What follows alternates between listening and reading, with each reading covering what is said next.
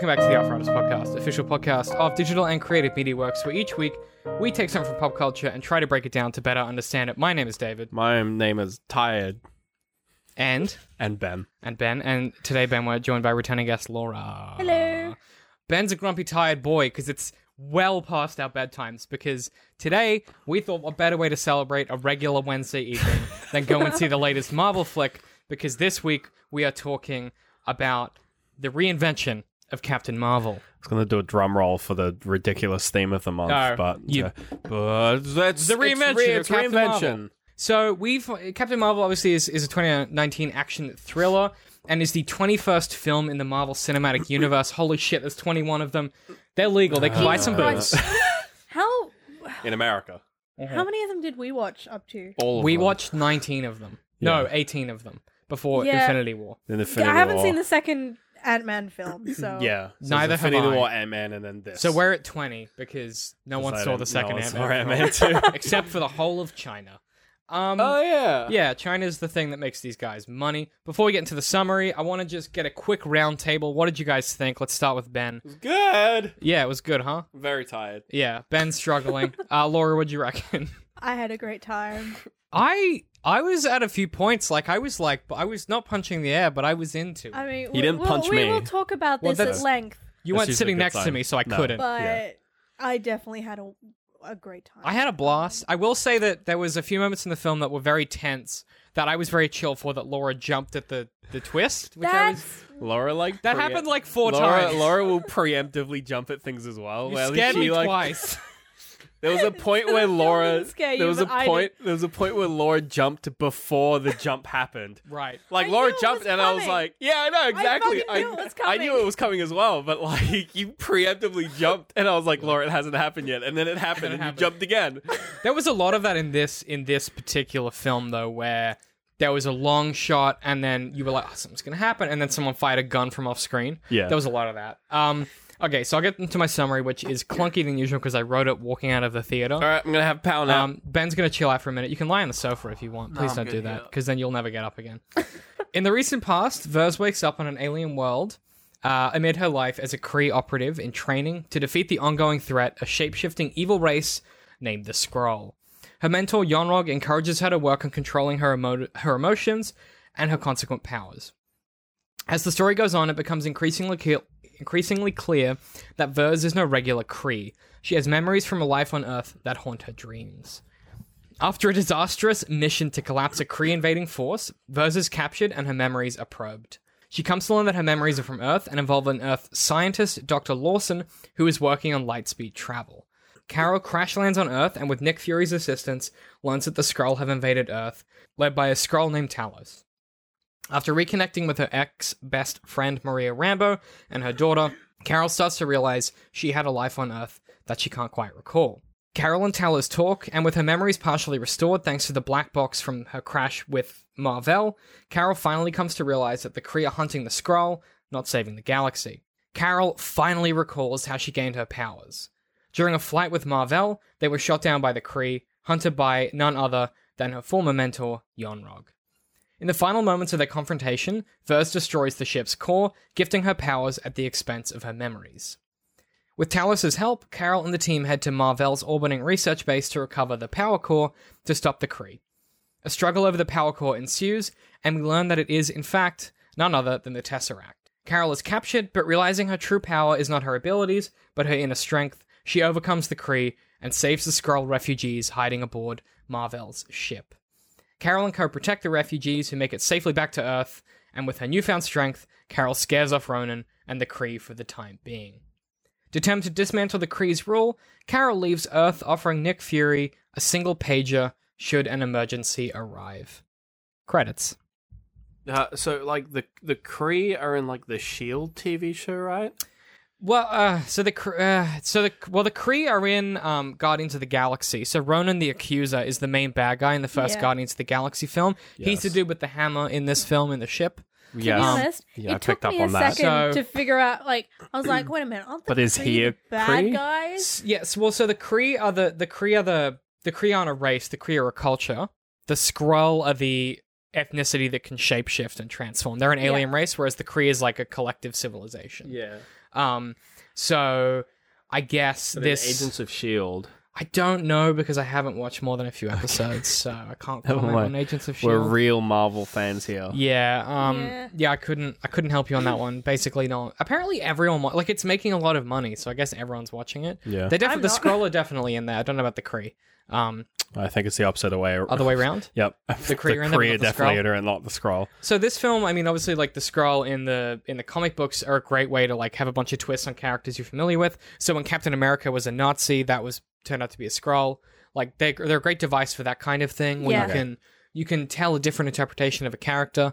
Um, there was a big theory that one big Marvel player in the cinematic universe would be a Skrull if they were going with the evil Skrull storyline. Seems that's not the case. The Yeah. Skrull are like a Yeah, they're like good, peaceful people. neutral Yeah. kind of race. Um, Yeah. They just want a home. I'm. I still think that clean shaven Captain America must be a Skrull because he looks so unnatural after that beard. Do you know what I mean? right. Because that beard is mm, delicious. I Um, mean, you want to say something about unnatural? yeah. Um, the CG in the final fight of this film. the CG Look. for like Brie Larson whenever they CG'd her was pretty bad. It it wasn't amazing. You could tell it was a much lower budget Marvel It- film. Yeah. Um, like most of it, I can like, I'm like fine with. What really got me, um, was when the CG was like included like CG of her face, and it was like That was when I. s- that. She That was looked- yeah. when she looked my like brain a- ticked over from like, oh yeah, cool There was, CG like, fight one to like, bit- oh, it looks so fake. There's one bit where she where she was like wearing the the mask and Mhm. she looked like an old wrinkly man. Just for a little bit, and I was like, the "Who's that?" The CG of her like face was just the worst. when it was like Brie Larson's face and they were doing CG around it, It I was was like, yeah, oh, that that's was fine, fine. yeah. Yeah, whatever. But the minute the he- the helmet goes down, I'm like, oh you guys, god. you Real didn't bad. need to do the Oh, mohawk. God. I was like, like, like when I was watching it, I was like, Yeah. guys, I remember the comics. You don't got to do it again just for me. Like, it's fine. And like, yeah, it does something for me. Like, as far as like a Marvel fan, I was like, okay, that's that's cool, like a little nod.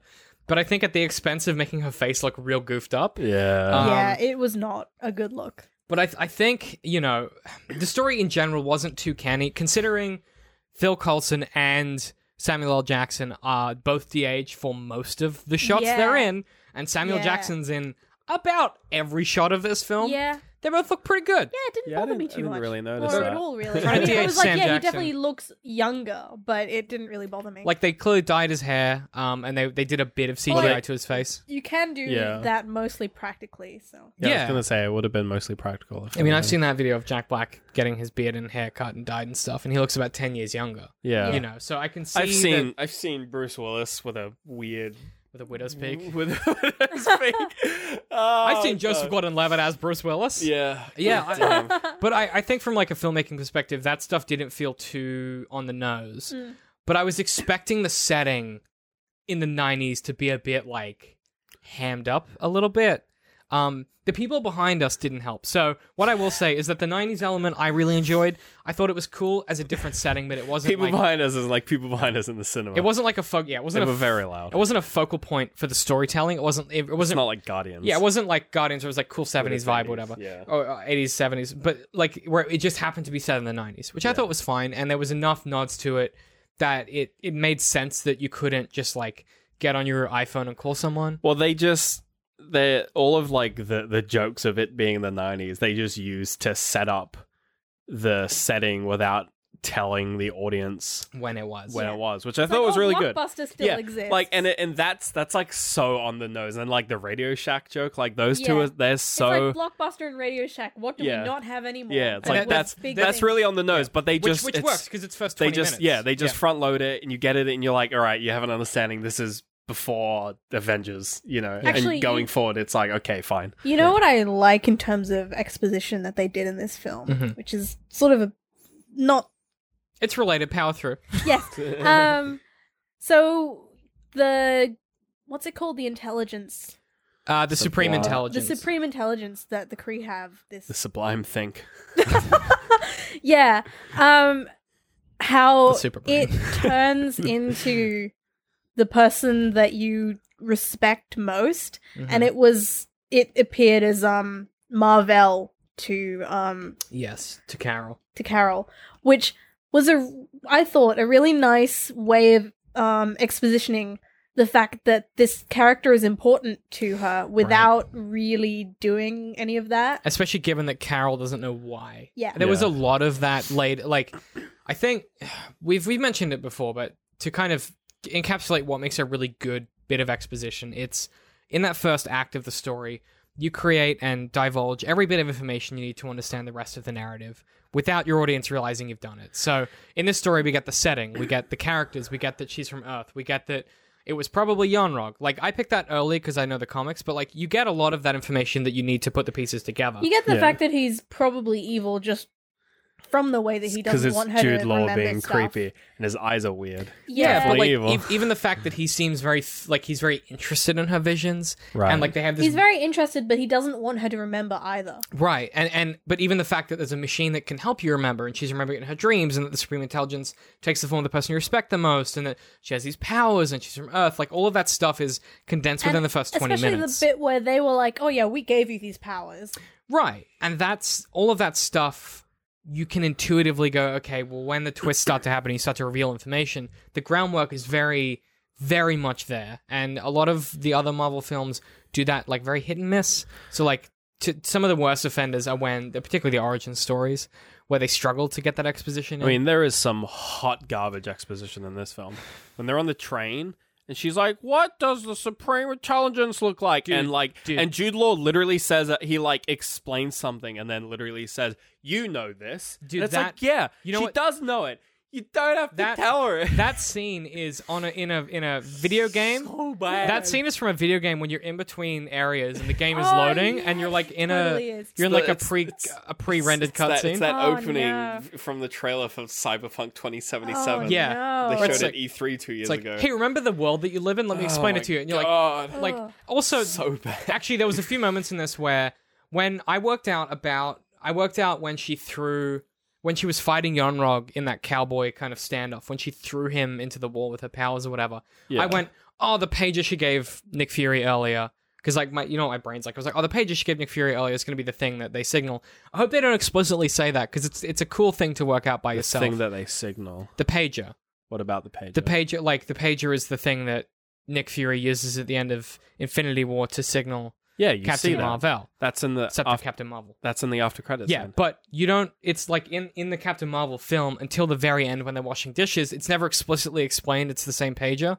It's just subtext because she keeps it when they're in that bunker before they get Well, on the plane. Pretty strong subtext, and I'm yeah. Like I, I was like, oh, she, I- I she that- didn't I give it picked that back. when she took it. To be honest, Yeah, I was in the story, you guys. You guys are fucking nerds. Um, but like, I was like, hey, don't explain that. Maybe later, it'd be fine if it was just subtext. And then they felt the need to be like, to Nick, for her to be like, hey, Nick Fury, I made it real good now. well, I mean, there's got to Oh, be when she some when way she for it to took the signal page across Ah, right. planets. Yeah. No, I didn't pick up on that at all. She needed if to she's give it that back. far away that that I'm a she's- dumb boy. that she needs to be paged from somewhere. It's a space pager, but I Um, assume that her device in her arm could pick up a pager anywhere. It's like a normal not pager. a- you put in a pager number. needs to have a strong enough signal. I don't know. Look, regular pager. my point is, I didn't feel like the setting itself, like pager or not, I didn't feel like it necessarily took over the story um, as a whole. There was some of the stuff that the people behind us were doing that made me realize what it must be like for a normal person who doesn't care about these films watching it. Like, you know, like people just aren't like they're not involved in the stories at all. It's like whatever. where every 90s reference they were like, dude, you fucking remember like CDs and shit? Like, I was like, What? oh, Like yikes. CDs are still almost a thing. Yeah. And also, can I say, CDs don't load.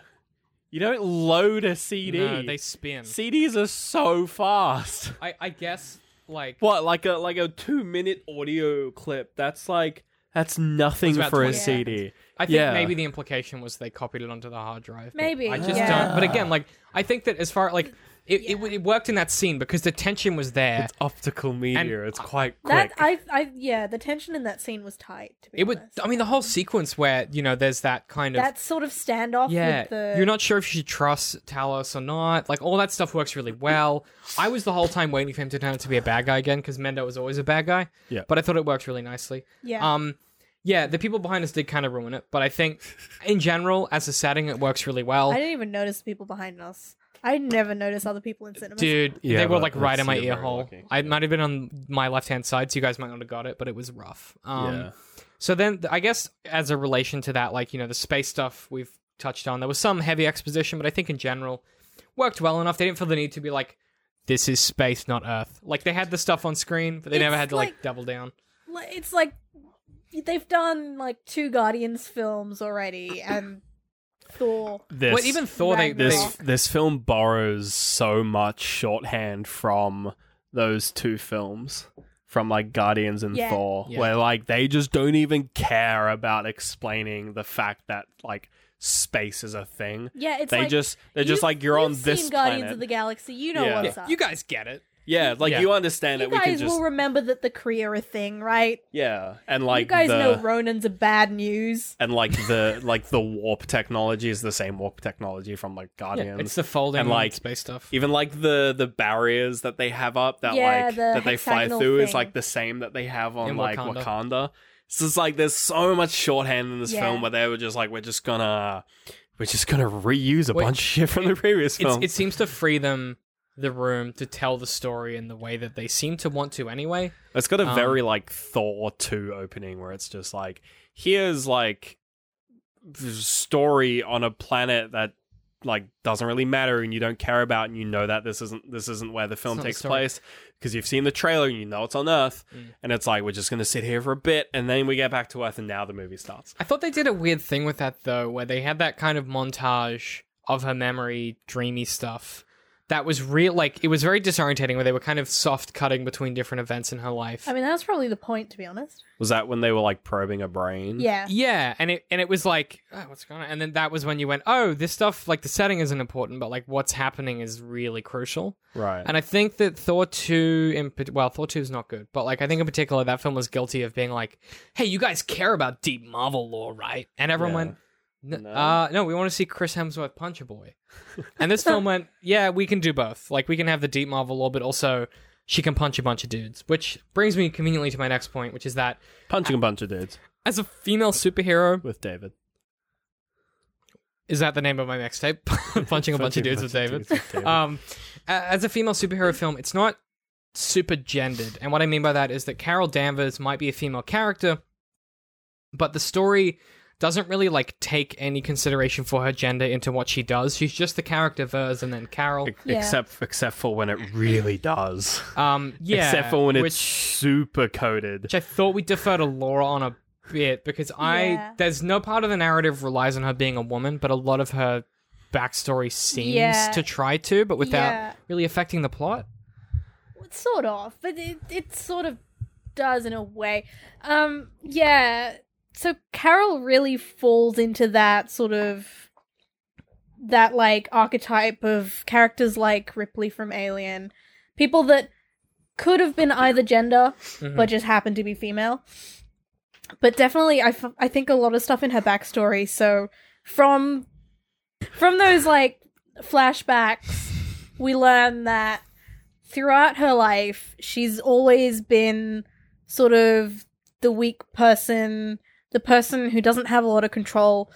She's a woman, so people are always ridiculing her for being weaker, and she can't fight the way that the men can. She has to do test flights, and that's the reason that she ends up in that plane Mhm. um, with Mar-Vell Mhm. is that she's a woman, and this is all that she can do to help.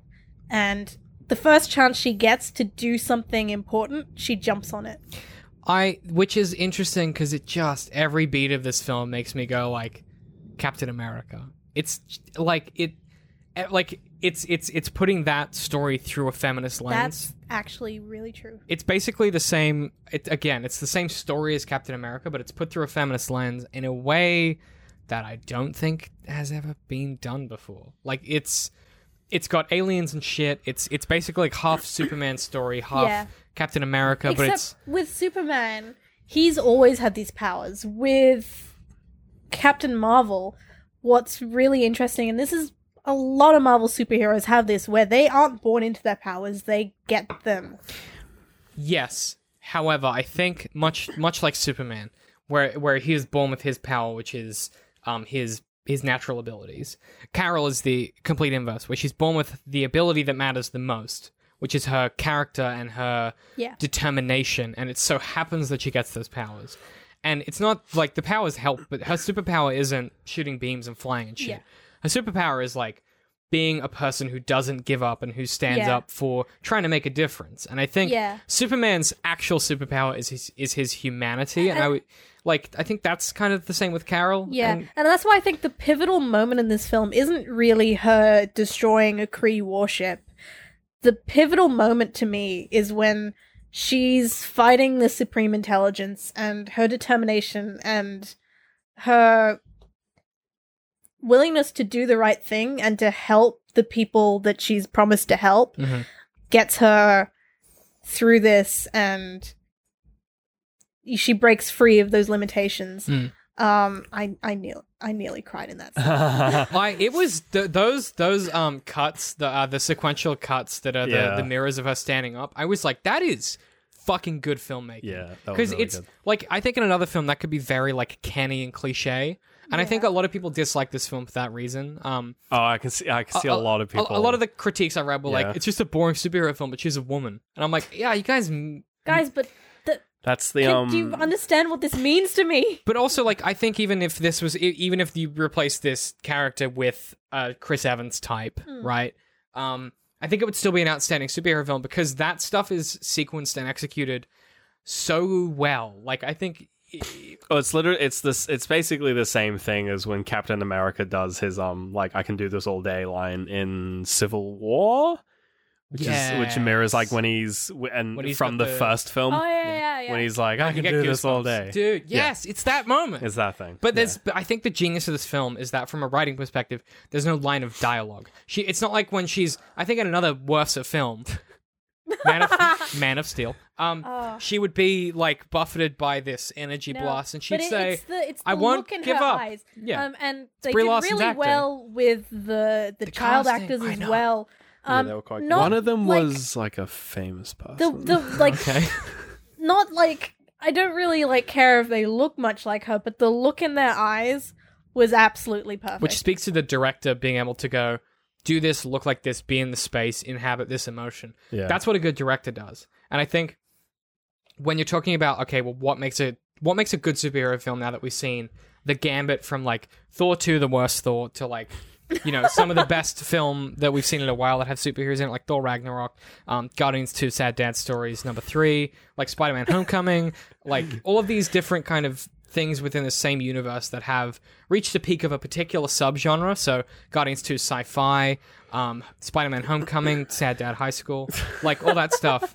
Um, to then go, well, what if we just told a really good basic superhero story that that didn't need didn't feel the need to be like, yeah, we're a quirky Ant-Man or like we're a cool, quippy, you know, this or that. it was a different type of quipping. yeah, I she don't- was Yeah. creepy, but I like, don't know how to explain it. I don't. It's just very dry. It's almost like when you have someone who isn't male, you get a different kind of quipping. Wow, imagine that. Yeah, it's that it- kind of cynical humor that I would do, to be honest. Yeah, it's very dry. I don't know what it is, but it's it's like Twitter. It's just very or like it's very Tumblr. I don't know. It's not quippy. No, it's I don't think it's quips. quips. Quips is the wrong word. It's just very. I don't want to say dry- sassy because that's not really what it is. It's just just like dry, sarcastic British humor. It's just like a bunch of. It's British. That's it's the it's one. British It's humor. British. I mean, Yeah. it was directed by Anna Boden and Ryan Fleck, and like I guess Anna Boden's always had like a bit of that in her, but I don't know. It just they they wrote the screenplay and they directed it, and you can tell that there's a bit of that like oomph and zhuzh of like this is a dry, sarcastic film. Even those moments where in another film, you know, she'd do a quip and then. Yon-Rogg would quip back. He's like, "Could you fucking stop?" like that's that's such a um, yeah, it's not like everyone's quippy. It's Yeah. just her. It's not so. It's it's not like in uh, uh, the Avengers two where you know they're all quipping at each other. It's a quippy quip quip. quip. yeah. You know, quip one, quip two, quip three. You no, know, it's no, it's it's like nah.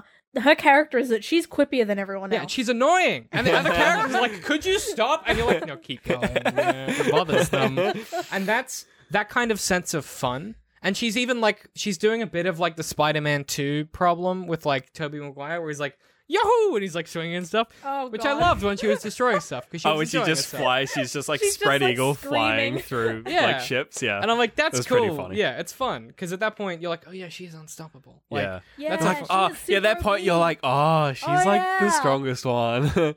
like she's kind of powerful. I'm so glad they cut short the whole thing where he was like, "Fight me, no weapons." Well, that was- no no okay. My my take on that, my dumb, stupid, very delirious take on that is that it's a it's a metaphor for, of course, it's a metaphor for fascism, and it's this idea that if if you take him as being like the fash the, the Nazi, and you take her as being the not Nazi, it's the idea that it's like you never fight on their terms. It's like don't. It's like if if because that's like a thing that happens where like you know the middle ground between like fascism and like progressivism I gotta say, progressivism the other side is just we'll just kill a few people I, I gotta say that my take's a little bit different. Um, well, hang on. I, my take was just like she doesn't well like she was like she doesn't need to prove that she can beat him but like my take was like it's she doesn't need to prove to someone who is like she doesn't need to prove to evil that that she isn't evil or that she's better than evil she you don't fight you don't sort of well, it could be similar to like you know you don't win the war you just end it she's just like i'm not gonna fight you and beat you i'm just gonna not fight you i'm just gonna pew On one, H- hang on, I want to delve into this for a second because Oh, it's God. really no, it's really interesting. so, one of the key things that fascism does is it makes you think that everyone is on the same level playing field, Right. and that someone else is taking ground from you.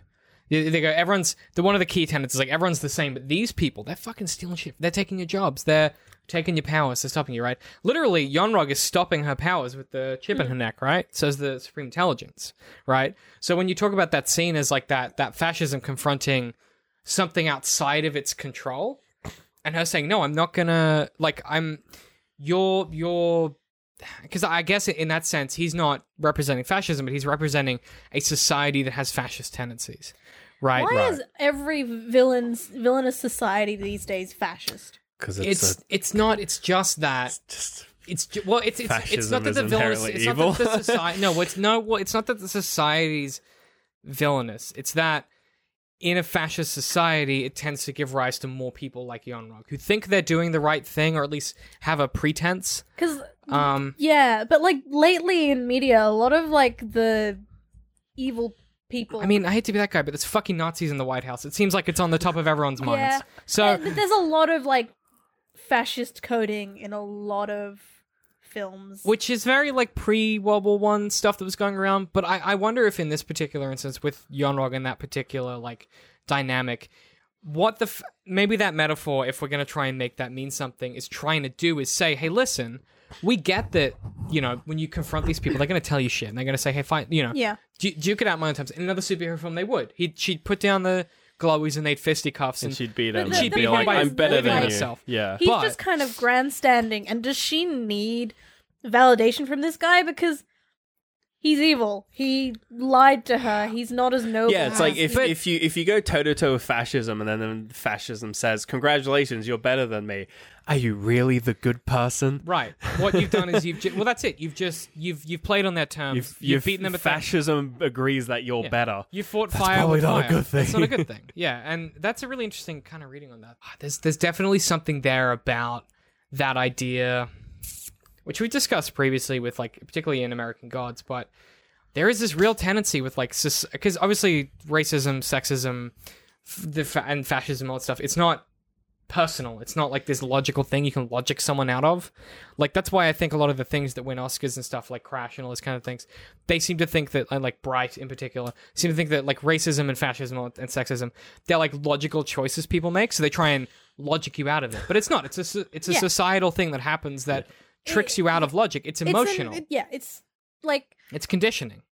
um that's why the people will dehumanize the other it's like like there's literally examples of it in this film where they're like oh these what are they called? The s- Scree. The Skrull. The Skrull people. The Skrull and Kree. You combine both of The the races. These Skrull people, they're so totally evil. They're trying to wipe us out. right. Which And it's, like and they could it's be that dehumanizing thing. and they could be anyone. or It's de- the Red Scare. It's I don't know if it's your dehumanizing neighbors is could the be right commies. word, um, because Jews, the they're globalist not human. Jews. Um, but well, no, because I think it. I think that's more of a Red Scare thing. Yeah, right. Because the Red Scare was just like your neighbors could be a commie spy. Yeah, but I mean, Hitler's thing was that like Jews could be anywhere, and you can't. we tell under your floorboards. Sorry, that's important. God. cutting that out of the edit. Oh, wow. Yikes! You're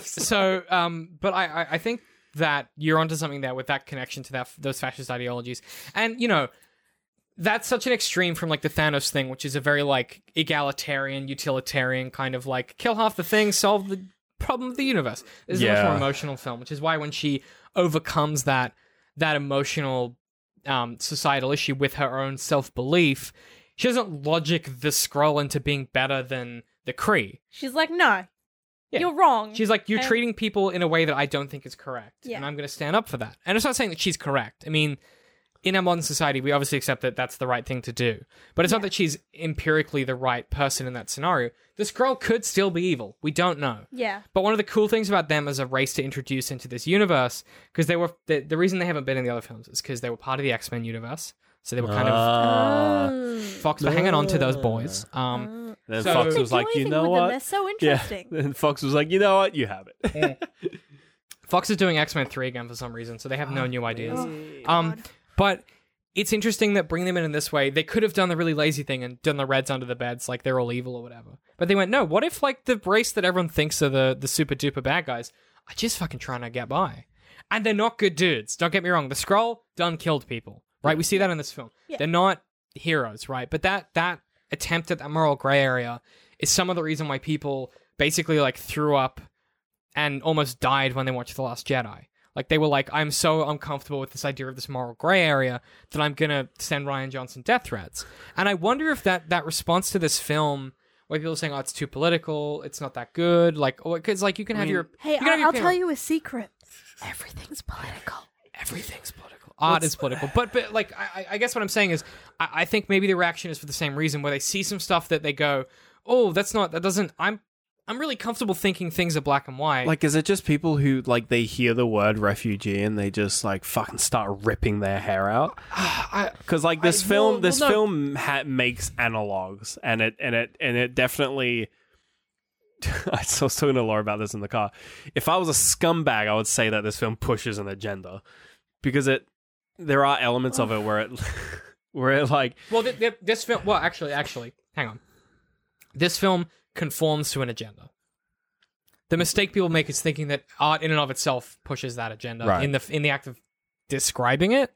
Like that'd be like saying, "Oh yeah, I read um, uh, what's the Markus Zusak book? Um, What the book? thief? Zizek? the Book Thief." Yeah, no. Uh, if, if you read the Book Thief and you're like, "Man, that's pushing the Jewish agenda," like it just happens to describe a time in Jewish history. Um, but no, it, well, yeah. If you were being cynical, what agenda would wh- where are you going with that? Like, Oh, the the the feminist SJW agenda. Right. But what does that mean? Does that mean like It's because it's it's it's just it's the I, I women. gotta wonder what's so horrible at the fem- about the feminist SJW agenda. To be honest, in in this instance, the agenda of that, if you want to call it that, would be people going out of their way to help people who are being targeted by people that are like uh, that people are being marginalized by a group of oppressors, which is like the thing that people are complaining is happening to them by SJWs.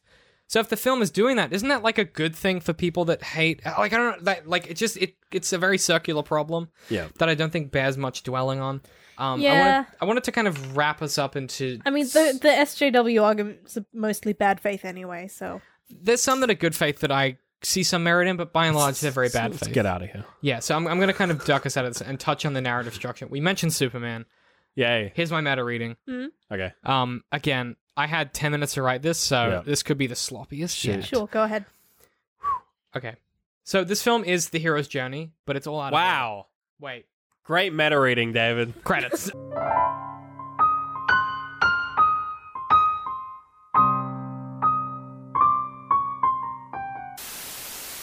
so this film is obviously the hero's journey, but way out of order.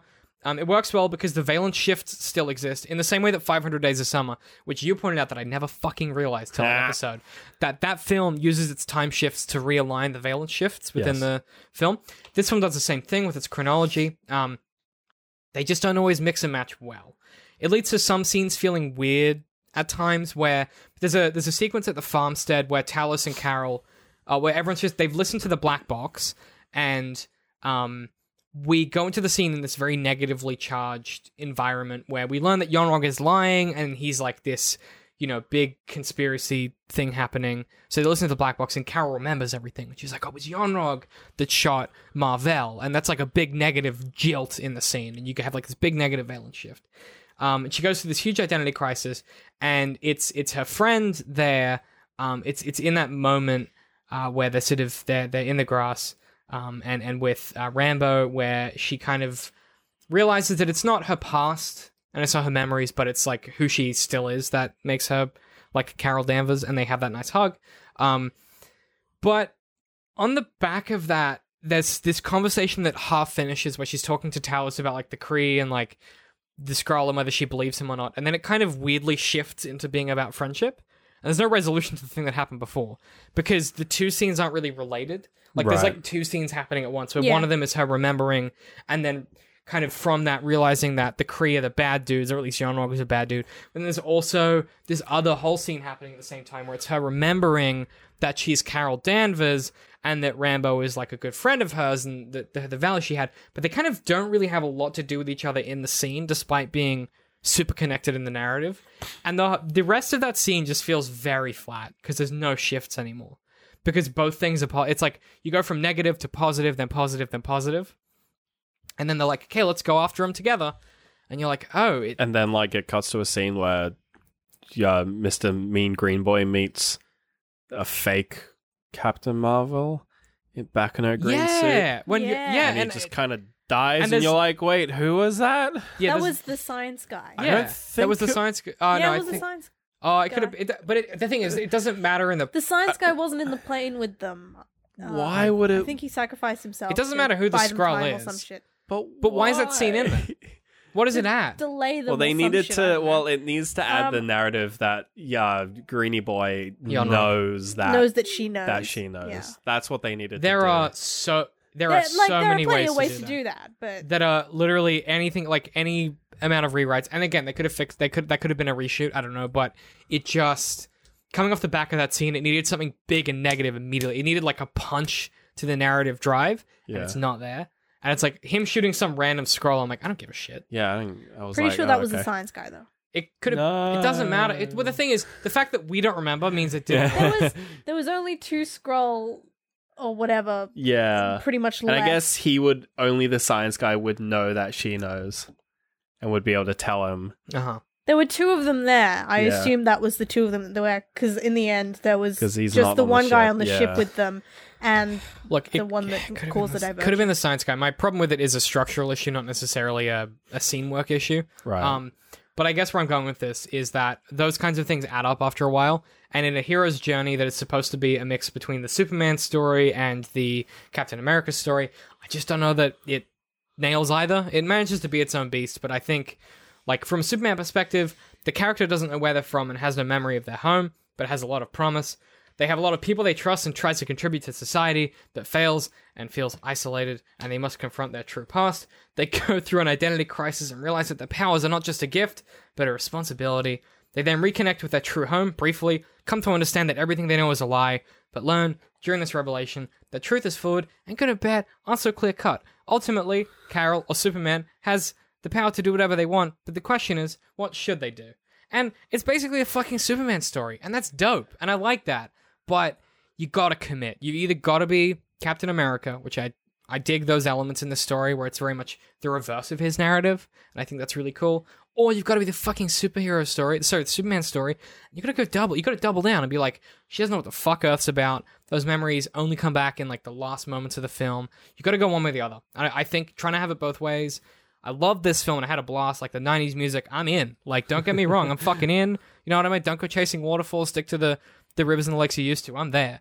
But I think from a writing perspective, they nailed so much of it, All they needed was like a tiny tweak to the structure to go, hey guys, let's just let's let's take a little, little p- pick some of the stuff out, take out that Yon-Rogg scene, streamline this a little bit, maybe shave about 15 minutes off the film. And this would have been like people would have been like, this is the next Logan. Like it would have been it would have been that that film. You know, Right. like sometimes it comes out and you're like, damn, that's some art right Yeah. there. I liked it a lot, but I just think trying to do both meant that in doing both, it couldn't do either to its fullest extent. And for a film that is this good, I just wanted it to push over that line so that I could rub it in the face of those nerds and be like, see, it's good. And Brie Larson's amazing, and the whole cast is amazing. And I would watch her do anything, but I think watching her do something that's meaningful is something that I will always be there for. Do you guys have any recommendations? Uh, I've been playing Titanfall 2. It's good, It's really right? good. Because you saw Apex Legends and you were like, I'd rather gouge my eyes out. I'd rather play play, Titanfall yeah, 2. play Titanfall 2 instead. Um, So I Titanfall haven't 2's played it before. so dude, it's the best. It's been one of the best shooters. campaign. Yeah, Yeah. it's kind of amazing. Yeah, um, I didn't realize I've been. I spent so long on that game. Um, it's very good. I kind of stopped. I, I just finished Umbrella Academy on Netflix, which is another superhero show. Really good. Very weird, very dark. Uh, Laura? Don't know that I've been doing much of, much of. Mm, It's just Warframe, isn't it? It's just fucking Warframe with you guys. It's always Warframe. yeah. Yeah. I've been listening to a lot of Cat, Cat Empire. Ben's probably already shouted this out. Many Um, times. Yeah, I've been listening to a lot of Caravan Palace, namely just the one song. yeah, on they repeat. released a song a couple weeks ago. Yeah, called That's- Miracle. Totally look at the music video. Oh god, yeah. Um, only look at the music video if you're above a certain age. It's alright, it's age restricted on YouTube, Yeah. no um, one lies about their age on the internet. uh, yeah, it's something. it's Um, very it's a very, very banger of a song. Very um, very the raunchy. music video is okay. It's yeah. very raunchy one. I don't trust you, boy. Basically porn. Um, uh, next week we're covering. but it's animated, so it's fine. It's art, mom. Ah, you're a piece of shit. Um, next week we're covering um, Serenity, the recent Matthew McConaughey film. It's apparently hot trash, but Ben and I are going to dig into it and see what we can learn. And it's a secret video game film. Um, yes. Screen Prism's video on Captain Marvel is really good. Pat says Screen Prism's video on Captain Marvel is quite good. Haven't seen it. I'll check it out tomorrow. Um, otherwise, where can people find it? Facebook. At DCMWorks Social. uh, YouTube, YouTube.com slash DCMWorks. Twitter. Uh, at DCM underscore works. Let me go home. YouTube, No, Patreon. Patreon. um, Patreon.com slash DCM works. Um, I've just updated our Patreon, so there's a whole bunch of new info there, um, new links. Uh, there's a whole bunch of new tiers and stuff like that. Some new words. I've simplified it, so there's Couple, only couple new words. There's only two tiers now. So there's a three dollar tier, and then that Less one, words. one above that, less words, Different Um, words. and it just helps support the show and helps us keep doing what we do. Um, you get access to a bunch of behind the scenes content. Uh, and Adam and I, uh, that Adley who's just joined our network, we've got a few ideas we're going to do for that one as well. So keep an eye out for that. Otherwise, if you if you want to follow us individually, I'm at DCM I Hate Pie. I'm at literal citrus. I'm at Laura Ducky B. See you guys next week.